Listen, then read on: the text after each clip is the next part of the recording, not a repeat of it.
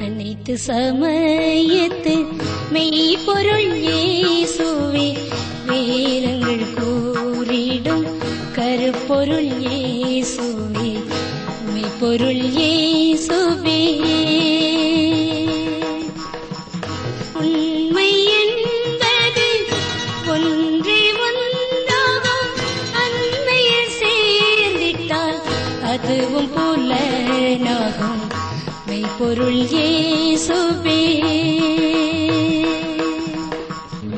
அதிகாலையில் தேவனின் சத்தத்தை கேட்க வாஞ்சியோடு இருக்கும் சகோதர சகோதரிகளை வாழ்த்தி வரவேற்கிறோம். தினமும் இந்நிகழ்ச்சியை கேட்க மறவாதீர்கள்.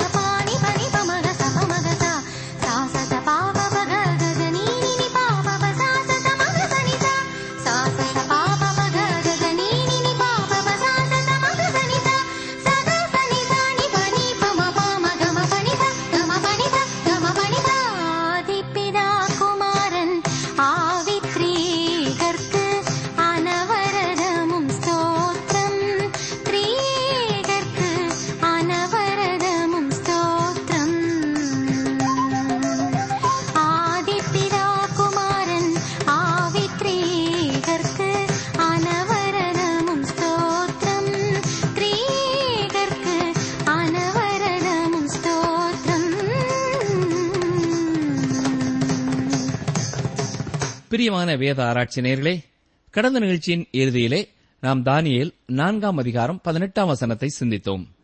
ராஜாவான நேபுகாத் நேச்சார் படுத்திருந்த பொழுது அவன் தலையில் தோன்றின தரிசனத்தினாலே கலங்கி போயிருந்தான்.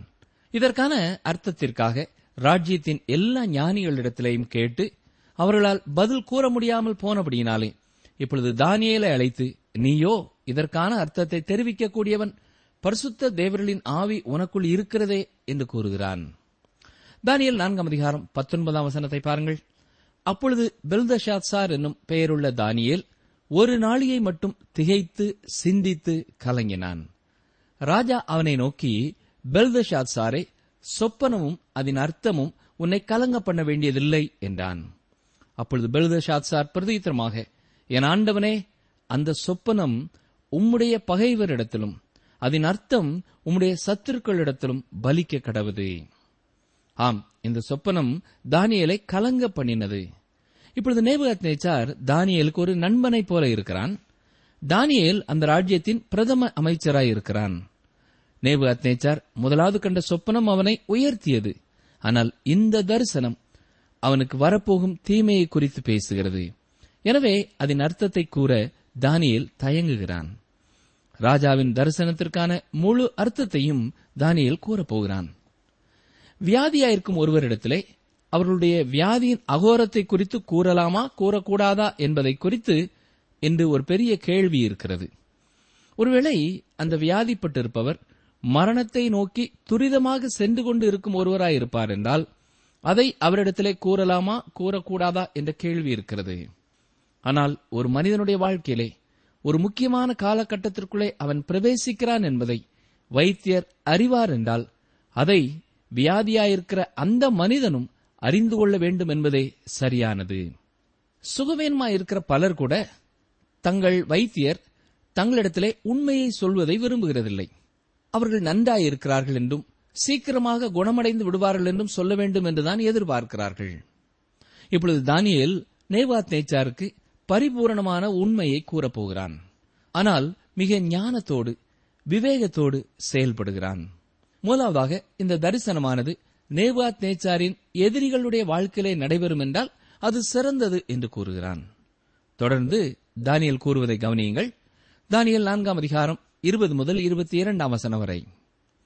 நீர் கண்ட விருட்சம் வளர்ந்து பலத்து தேசத்தின் எல்லை பரியந்தம் காணப்படத்தக்கதாக அதன் உயரம் வானபரியந்தம் எட்டினது. அதன் இலைகள் நேர்த்தியும் அதன் கனி மிகுதியுமாயிருந்தது. எல்லா ஜீவனுக்கும் அதில் ஆகாரம் உண்டாயிருந்தது. அதன் கீழே வெளியின் மிருகங்கள் தங்கினது. அதன் கொப்புகளில் ஆகாயத்து பட்சிகள் தாபரித்தது. அது பெரியவரும் பலத்தவருமாயிருக்கிற ராஜாவாகிய நீர்தாமே. உமது மகத்துவம் பெருகி வானபரியந்தமும் உமது கர்த்தத்துவம் பூமியின் எல்லை பரியந்தமும் எட்டியிருக்கிறது. உண்மையாகவே இந்த உயர்ந்து வளர்ந்திருந்த மரமானது நேபுகாத் நேச்சாரை குறிக்கிறது. அவன் மகா பெரிய ராஜாவாக வளர்ச்சி அடைந்திருக்கிறான் அந்நாட்களில் அறியப்பட்ட உலகம் அனைத்திற்கும் ஆளுநராயிருந்தான். எனவே இங்கே சொல்லப்பட்டிருக்கிற வசனத்திலே அந்த விருட்சம் நேபுகாத் நேச்சார் என்பது மிக தெளிவாய் தெரிகிறது. வசனங்கள் இருபத்தி மூன்று இருபத்தி நாலு பாருங்கள். இந்த விருட்சத்தை வெட்டி இதை அழித்து போடுங்கள். ஆனாலும் இதன் வேர்களாகிய அடிமரம் தரையில் இருக்கட்டும் என்றும் இரும்பும் வெண்கலவுமான விலங்கு இடப்பட்டு வெளியின் பசும் புல்லிலே தங்கி ஆகாயத்து பனியிலே நனைவதாக. ஏழு காலங்கள் அவன் மேல் கடந்து போகும் மட்டும் மிருகங்களோட அவனுடைய பங்கு இருக்க கடவதென்றும் வானத்திலிருந்து இறங்கி சொன்ன பரிசுத்த காவலாளனை ராஜாவாகிய நீர் கண்டீரே. ராஜாவே அதன் அர்த்தமும் ராஜாவாகிய என் ஆண்டவன் பேரில் வந்த உன்னதமானவருடைய தீர்மானமும் என்னவென்றால் மனுஷரை நின்று நீர் தள்ளிவிடப்படுவீர். வெளியின் மிருகங்களோடே சஞ்சரிப்பீர். மாடுகளைப் போல புல்லை மேய்ந்து ஆகாயத்து பனியிலே நனைவீர். இங்கே தானியல் சொல்வது என்ன? நேவாத் நேச்சாராய் அந்த விருட்சம் வெட்டப்பட போகிறது. என்றாலும் அது பூரணமாய் தள்ளப்பட போவதில்லை. ஏழு ஆண்டுகள் மிருகங்களின் உலகத்திலே அவன் வாழ வேண்டியவனாய் இருக்கிறான். தான் யார் என்பதை கூட அறியாதவனாக அவன் இருப்பான். வசனங்கள் இருபத்தி ஐந்து இருபத்தி ஆறு. உன்னதமானவர் மனுஷருடைய ராஜ்யத்தில் ஆளுகை செய்து தமக்கு சித்தமாயிருக்கிறவனுக்கு அதை கொடுக்கிறார் என்பதை நீர் அறிந்து கொள்ளும் மட்டும். ஏழு காலங்கள் உம்முடைய பேரில் கடந்து போக வேண்டும். ஆனாலும் விருட்சத்தின் வேர்களாகிய அடிமரம் தரையில் இருக்கட்டும் என்று சொல்லப்பட்டது என்னவென்றால் நீர் பரம அதிகாரத்தை அறிந்த பின் ராஜ்யம் உமக்கு நிலை நிற்கும் இங்கே தானியல் நேபாத் நேச்சாருக்கு ஏன் இந்த தரிசனம் கொடுக்கப்பட்டது என்பதை குறித்து மிக தெளிவாக கூறுகிறான். நேபாத் நேச்சார் தன்னில் தானே மிக பெருமை உள்ளவனாக காணப்படுகிறான். இந்த காரணத்தினாலே உயரமான அந்த சிலையை செய்து ராஜ்யத்தின் அதிகாரிகள் எல்லாரையும் பணிந்து கொள்ளும்படி செய்தான். எனவே திட்டவட்டமாக பெருமை இவனுக்குள் இருந்திருக்கிறது. இப்பொழுது தேவன் அவனை தாழ்மைப்படுத்தப் போகிறார். அவனுடைய அரண்மனையிலிருந்து அவனை வெளியே விரட்டப் போகிறார். மிருகங்களோடு மாடுகளோடு புல்லை மேயப் போகிறான். அது மட்டுமல்ல அந்த பைத்தியக்கார நிலைமையிலே இருந்து மீண்டும் நேவாத் நேச்சாரை கத்தர் உயர்த்தப் போகிறார். நேபாத் நேச்சாரின் குணநலன்களிலிருந்து ஏற்கனவே அவனுடைய வியாதி வெளிப்பட்டது. குறிப்பாக உணர்ச்சிகளின் எல்லைக்கு செல்கிறவனாயிருந்தான் இன்றும் இப்படிப்பட்ட மனிதர்களை நீங்கள் பார்க்கலாம். சந்தோஷம் என்றால் அளவுக்கு அதிகமாய் சந்தோஷப்படுவார்கள். துக்கம் என்றால் மிக அதிகமாக துக்கப்படுவார்கள். கோபம் என்றால் திடீரென மிக அதிகமாய் கோபப்படுவார்கள். இப்படிப்பட்ட பெண்களினாலே கஷ்டப்படுகிற கணவன்மார்களும் பிள்ளைகளும் உண்டு. இப்படிப்பட்ட கணவன்மார்களாலே கஷ்டப்படுகிற மனைவிகளும் பிள்ளைகளும் உண்டு. நேவுகாத் நேச்சாரும் இப்படிப்பட்ட குணநலனை உடையவனாயிருந்தான். இந்த வியாதியோடு இருப்பவர்கள் சில நிமிடங்கள் தாங்கள் யார் என்பதையே மறந்து போய் விடுவார்கள் சிலர் தங்களை ஒரு நெப்போலியன் என்று எண்ணிக்கொள்வார்கள் அல்லது தங்களையே வேறு ஒருவராக எண்ணிக்கொள்வார்கள். நேவுகாத் நேச்சார் தன்னை ஒரு மிருகமாக எண்ணிக்கொண்டான். இந்த வியாதிக்கான மற்றொரு காரணம்தான் நான் என்கிற பெருமை. இதையும் நேபுகாத் நேச்சாருடைய வாழ்க்கையிலே நாம் பார்க்கலாம். தானியல் நான்காம் அதிகாரம் பத்தாம் வசனத்திலே ஏற்கனவே இதை குறித்து நாம் படித்தோம். நான்காம் அதிகாரம் முப்பதாம் வசனத்திலேயும் இந்த குணநலனை நாம் பார்க்கலாம். அருமையானவர்களே தேவன் அருவருக்கிற ஒரு குணநலன் பெருமை. அகஸ்தராயன் ஒருமுறை ஒரு பட்டணத்தை பிடித்த பொழுது அந்த பட்டணத்தை நான் கண்டபொழுது அது செங்கலாய் இருந்தது. இப்பொழுது அது வைக்கோலாய் போனது என்று கூறினானாம். அதை முற்றிலும் அழித்து போட்டான். மற்றும் ஒரு ரோம சக்கரவர்த்தி சொல்லும் பொழுது ரோமா நகரம் ஒரு மரத்தைப் போல இருந்தது. அதை நான் ஒரு பளிங்காய் மாற்றிவிட்டேன் என்று கூறினான். பிரியமானவர்களே மனுக்குலத்திலே காணப்படுகிற மிகப்பெரிய பாவம் பெருமை. மனிதன் உண்மையில் எதை குறித்து பெருமைப்பட வேண்டும் தெரியுமா? வேத புத்தகமே அதை நமக்கு கற்றுக் கொடுக்கிறது. கவனிங்கள் எரேமியா தீர்க்கதரிசியின் புத்தகம் ஒன்பதாம் அதிகாரம் இருபத்தி மூன்று இருபத்தி நான்காம் வசனங்களை வாசிக்கிறேன். எரேமியா ஒன்பது இருபத்தி மூன்று இருபத்தி நான்கு ஞானி தன் ஞானத்தை குறித்து மேன்மை பாராட்ட வேண்டாம். பராக்கிரமன் தன் பராக்கிரமத்தை குறித்து மேன்மை பாராட்ட வேண்டாம். ஐஸ்வர்யவான் தன் ஐஸ்வர்யத்தை குறித்து மேன்மை பாராட்ட வேண்டாம். மேன்மை பாராட்டுகிறவன் பூமியிலே கிருவையையும் நியாயத்தையும் நீதியையும் செய்கிற கர்த்தர் நான் என்று என்னை அறிந்து உணர்ந்திருக்கிறதை குறித்தே மேன்மை பாராட்ட கடவன் என்று கர்த்தர் சொல்லுகிறார். இவைகளின் மேல் பிரியமாயிருக்கிறேன் என்று கர்த்தர் சொல்லுகிறார். பெருமை உள்ள எவரும் ரட்சிப்பை பெற்றுக்கொள்ள முடியாது. அப்போ நாய் பவுல் என்ன சொல்லுகிறார்? ஒன்று குருந்தியர் இரண்டாம் அதிகாரம் இரண்டாம் வசனம் இயேசு கிறிஸ்துவை சிலுவையில் அறையப்பட்ட அவரையே ஏந்தி வேறொன்றையும் உங்களுக்குள்ளே அறியாதிருக்க தீர்மானித்திருந்தேன். நாம் மகிமைப்பட்டுக் கொள்ளக்கூடிய எந்த காரியமும் நம்மிடத்திலே இல்லை. மேலும் பவுல் சொல்வதை கவனியுங்கள். ஒன்று குருந்தியர் நாலு ஏழு. அன்றியும் உன்னை விசேஷித்தவனாகும்படி செய்கிறவர் யார்? உனக்கு உண்டாயிருக்கிறவைகளில் நீ பெற்றுக்கொள்ளாதது யாது? நீ பெற்றுக்கொண்டவனானால் பெற்றுக்கொள்ளாதவன் போல் ஏன் மேன்மை பாராட்டுகிறாய்? என்றும் கூறியிருக்கிறார். இவை மட்டுமல்ல இரண்டு குருந்தியர் பத்தாம் அதிகாரம் பதினேழாம் வசனத்தையும் கவனிப்போம். மேன்மை பாராட்டுகிறவன் கர்த்தரை குறித்தே மேன்மை பாராட்ட கடவன். இவை மட்டுமல்ல தேவன் வெறுக்கும் காரியங்களிலே முதன்மையானதும் பெருமை என்பதை அறிந்து கொள்ள வேண்டும். நீதிமொழிகளின் புத்தகம் ஆறாம் அதிகாரம் பதினாறு முதல் பத்தொன்பது வரையிலே உள்ள பகுதியை நீங்கள் வாசித்து பார்ப்பீர்கள் என்றால் பெருமையை அவர் எவ்வளவு வெறுக்கிறார் என்பது தெளிவாகிறது. அது மட்டுமல்ல ஆண்டவராய் இயேசு கிறிஸ்து தாழ்மைக்கு நமக்கு முன்மாதிரியானார். பிலிப்பியர் இரண்டாம் அதிகாரம் எட்டாம் வசனத்திலே சொல்லும் பொழுது அவர் மனுஷ ரூபமாய் காணப்பட்டு மரண பரியந்தம் அதாவது சிலுவையின் மரண பரியந்தமும் கீழ்ப்படிந்தவராகி தம்மை தாமே தாழ்த்தினார் என்று வாசிக்கிறோம். அதாவது சிலுவையின் மரண பரியந்தமும் கீழ்ப்படிந்தவராகி தம்மை தாமே தாழ்த்தினார்.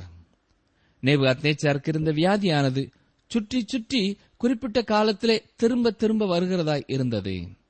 நேபாத் அத்னேச்சருடைய வாழ்க்கையை பொறுத்தமட்டிலையும் ஏழு வருடங்களுக்கு ஒருமுறை அவ்வாறு அந்த பிரச்சனை வந்திருக்கிறது. தானியல் நாலாம் அதிகாரம் இருபத்தி ஏழாம் வசனத்தை பாருங்கள்.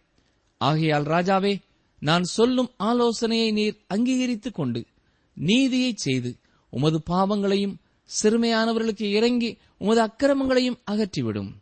அப்பொழுது உம்முடைய வாழ்வு நீடித்திருக்கலாம் என்றான். நேபாத் நேச்சார் என்னும் இந்த ராஜா உள்ளம் கலங்கி போயிருக்கிறார்.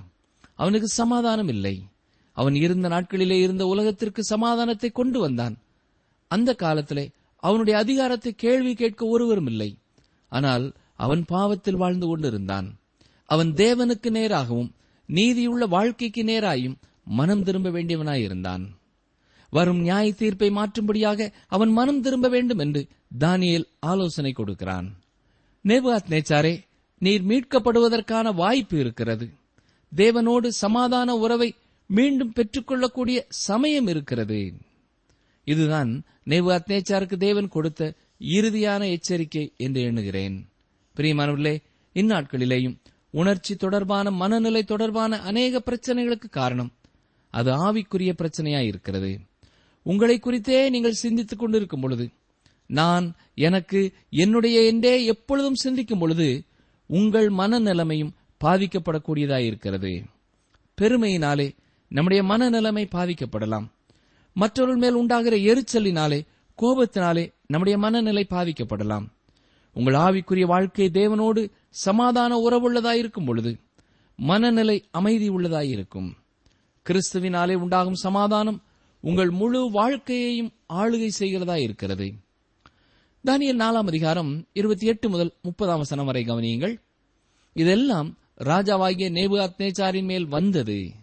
பன்னிரண்டு மாதம் சென்ற பின்பு ராஜா பாபிலோன் ராஜ்யத்தின் அரமனை மேல் உலாவிக் கொண்டிருக்கும் போது இது என் வல்லமையின் பராக்கிரமத்தினாலும் என் மகிமை பிரதாபத்துக்கென்று ராஜ்யத்துக்கு அரமனையாக நான் கட்டின மகா பாபிலோன் அல்லவா என்று சொன்னான்.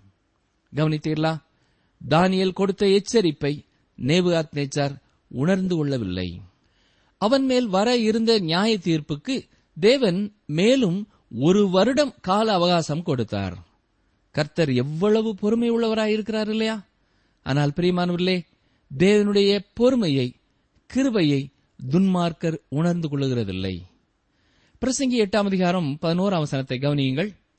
துர்க்கிரியைக்கு தக்க தண்டனை சீக்கிரமாய் நடவாதபடியால் மனுபுத்திரரின் இருதயம் பொல்லாப்பை செய்ய அவர்களுக்குள்ளே துணிகரங்கொண்டிருக்கிறது நிகழ்ச்சியை கேட்டுக்கொண்டிருக்கிற எனக்கு அருமையான சகோதரனை சகோதரியே தேவன் எந்த காரியத்தை குறித்தாவது உங்களை எச்சரித்திருப்பார் என்றால் மனம் திரும்ப காலம் தாழ்த்தாதிருங்கள்.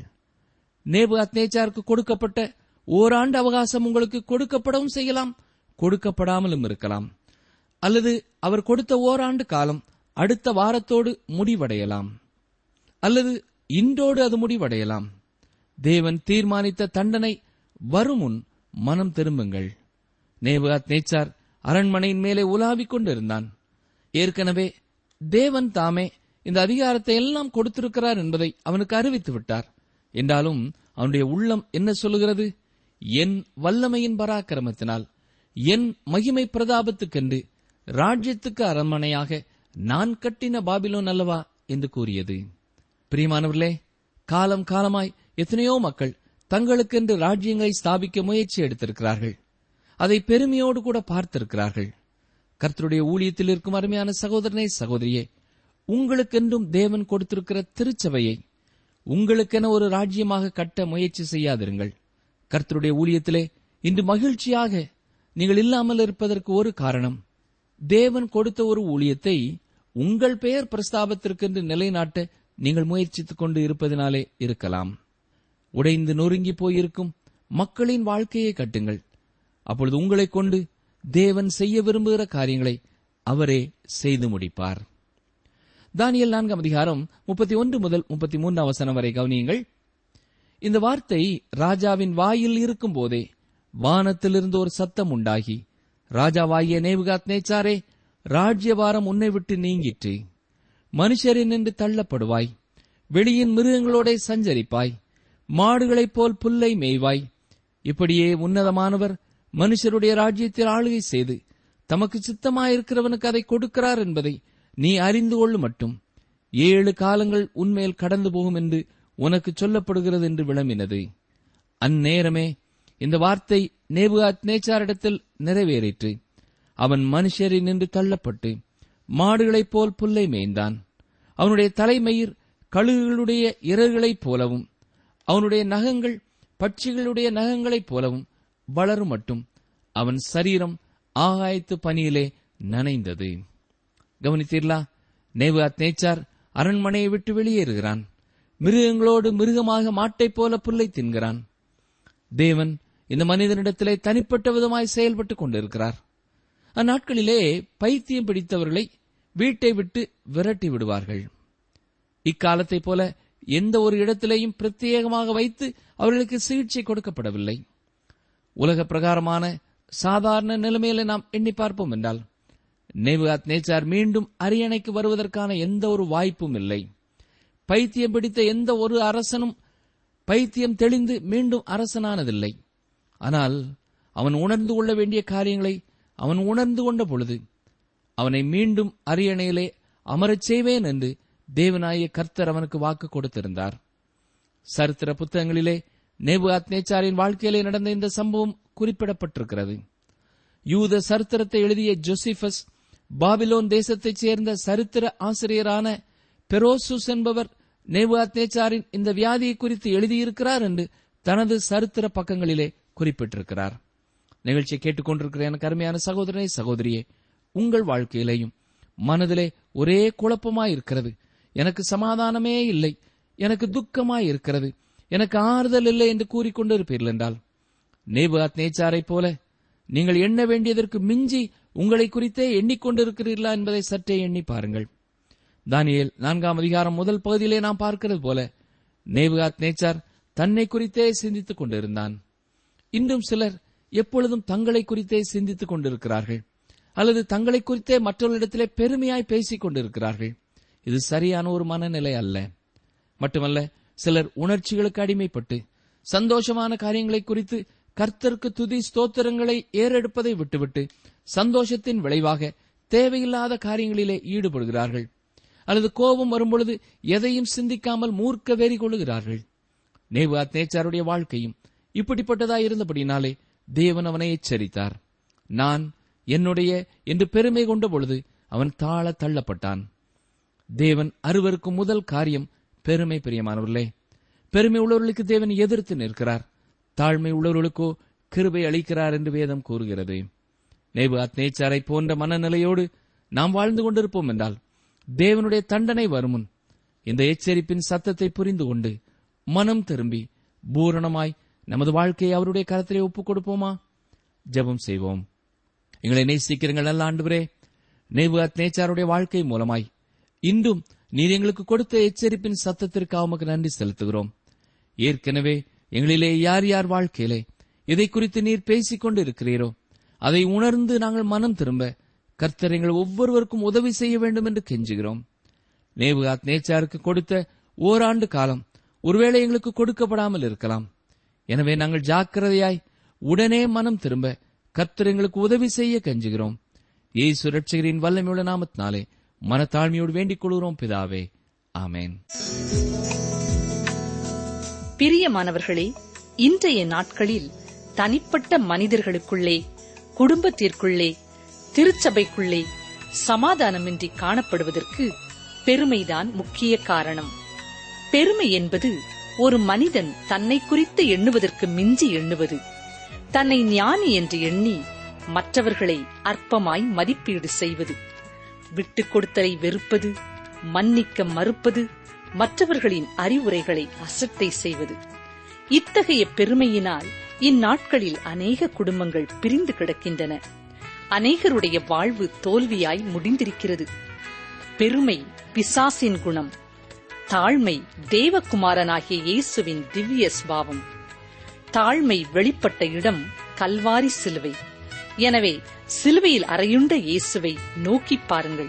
உங்களை தாழ்மைப்படுத்துங்கள். தெய்வ கிருபை உங்கள் வாழ்வில் வசந்தத்தை கொண்டு வரும். நீங்கள் தொடர்பு கொள்ள வேண்டிய எமது முகவரி வேத ஆராய்ச்சி டி டபிள்யூ ஆர் தபால் பெட்டி எண் நூற்று முப்பத்தி நான்கு திருநெல்வேலி இரண்டு தமிழ்நாடு. எங்கள் தொலைபேசி எண் தொன்னூற்று நான்கு நாற்பத்தி இரண்டு இருபத்தி ஐந்து இருபத்தி ஆறு இருபத்தி ஏழு. மற்றும் ஒரு தொலைபேசி எண் ஒன்பது ஐந்து எட்டு ஐந்து நான்கு ஆறு பூஜ்ஜியம் நான்கு ஆறு பூஜ்ஜியம். எங்கள் இமெயில் முகவரி Tamil DTP at radio eight eight two dot com என்னை கனம் பண்ணுகிறவர்களை நான் கனம் பண்ணுவேன்.